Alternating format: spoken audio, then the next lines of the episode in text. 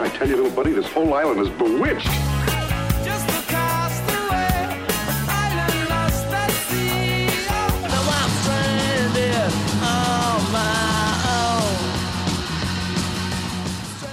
Welcome to this bonus episode of Sound Opinions. I am Greg Kot. My co-host is Jim DeRogatis. And uh, if you want to be the first to hear our bonus podcast, become a Sound Opinions member on Patreon. We've got so much music we want to get to. It's so great to have these bonus podcasts because we get to talk about more of it and go a little deeper on some stuff that we really, really love. Jim, give us a hint of what you're going to take to the Desert Island Jukebox this week. Greg, I'm going to play a track by a band we've never uh, mentioned in some 850 or so episodes of Sound Opinions. We never played them anyway, even though one member was coming off one of your favorite bands of all time. That sounds intriguing. We're going to be back with that in a minute on Sound Opinions.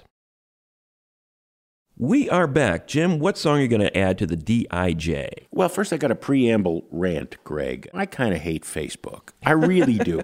I like the idea that I can connect with different friends and groups, esoteric people from all different pursuits. My, my military miniature pals, right? And show them pictures of their work in progress. And of course, the music world, right? But then there's also the creepiness of those posts where people are posting far out conspiracy theories. And like, I'll go to Jewel, I'll pick up something, decide I don't need it, and I go home and there's an ad popping up for it on Facebook. How does that happen? I, I- that freaks me out, man, the metaverse. but every once in a while, I read a post that reminds me of what this community can and should be. I'm thinking of a recent project by Steve Michener. Steve first entered my consciousness as a young fanzine writer. He was the 18 foot tall bass player for Dump Truck yeah. uh, in the day and a fantastic bassist. He's doing this project, and you have to like join the group to get his posts. He's doing Steve's Random Record Collection Countdown, hmm. which is a memoir in the form of a hundred reviews of albums he has loved throughout his life. I love that idea. You and I have both toyed with ideas like that. Mm-hmm. How do you tell your life story through records? I guess we do that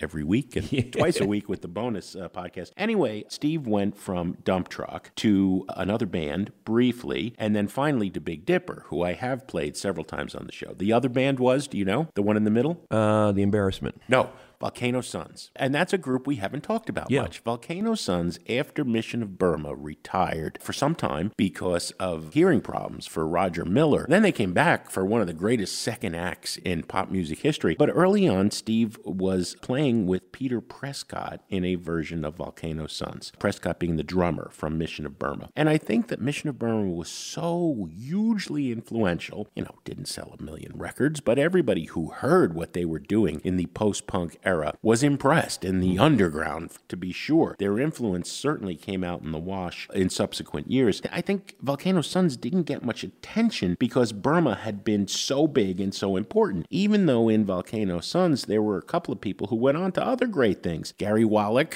you know, went on to Big Dipper. Uh, Michener went on to Big Dipper. Bob Weston, friend of the show, went on to Shellac, and then joining Mission of Burma when it was on its second run. So Steve didn't appear on any of Volcano Suns' recordings. He left just before the first album, The Bright Orange Years, which came out in 1985. And I was just thinking, I was reading his post. He reminisces about bands he was in and tells where he was in his life in these posts of 100 great records. When he discovered the records, he was writing about, I'm sorry, it's true, Here Come the Warm Jets and Taking Tiger Mountain by Strategy by Brian Eno.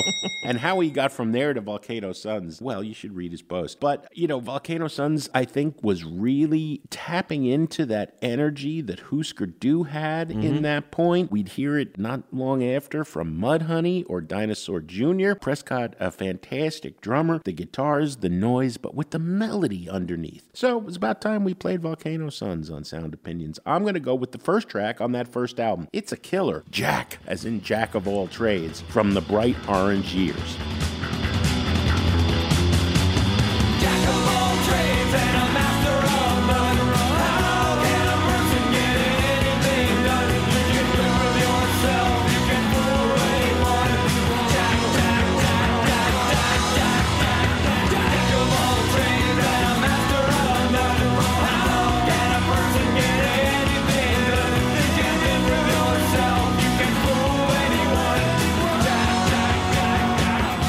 Jack by Volcano Suns. Man, Boston was such a fertile ground at that point. Teeming with great bands and a great music scene. Great choice, too, to bring up Volcano Suns. I have several of their records that I'm going to have to go back to and listen to now because you mentioned them. yeah, it, it's worth the reconsider. And, and also, I want to play the Neat someday. Another great Boston band from that. And the Embarrassment was Yeah. The, the Neighborhoods, Neighborhoods. yeah. man, that was a great period. That is it for this bonus episode. If you've got thoughts on it, start a conversation in our Facebook group or leave a voice message on our website, soundopinions.org. Sound Opinions is produced by Andrew Gill, Alex Claiborne, our associate producer, Sol Delgadillo, and our intern, Mary Bernthal. Our social media consultant is Katie Cott. Thanks for listening.